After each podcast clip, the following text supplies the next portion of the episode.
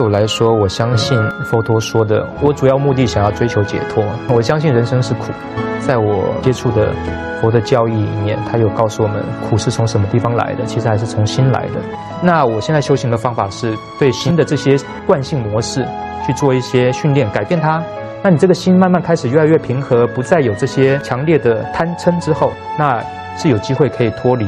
让苦少一点。那在内观的修行法门里面，或是很多的修行法门里面，入门就是观呼吸、观息法，这样，所以每一口呼吸都是你一个可以进入修行的那扇门，这样，所以它是个宝贵的事情。像现阶段，我觉得我就练习自己平常心喽，平等心喽，就像刚刚说的那样，对于外境的变化，练习自己去接受吧，这样子，因为我会觉得，成功是很难定义的，所以有时候成功是可以毁掉一个人，也可以成就一个人，其实端看你怎么看他。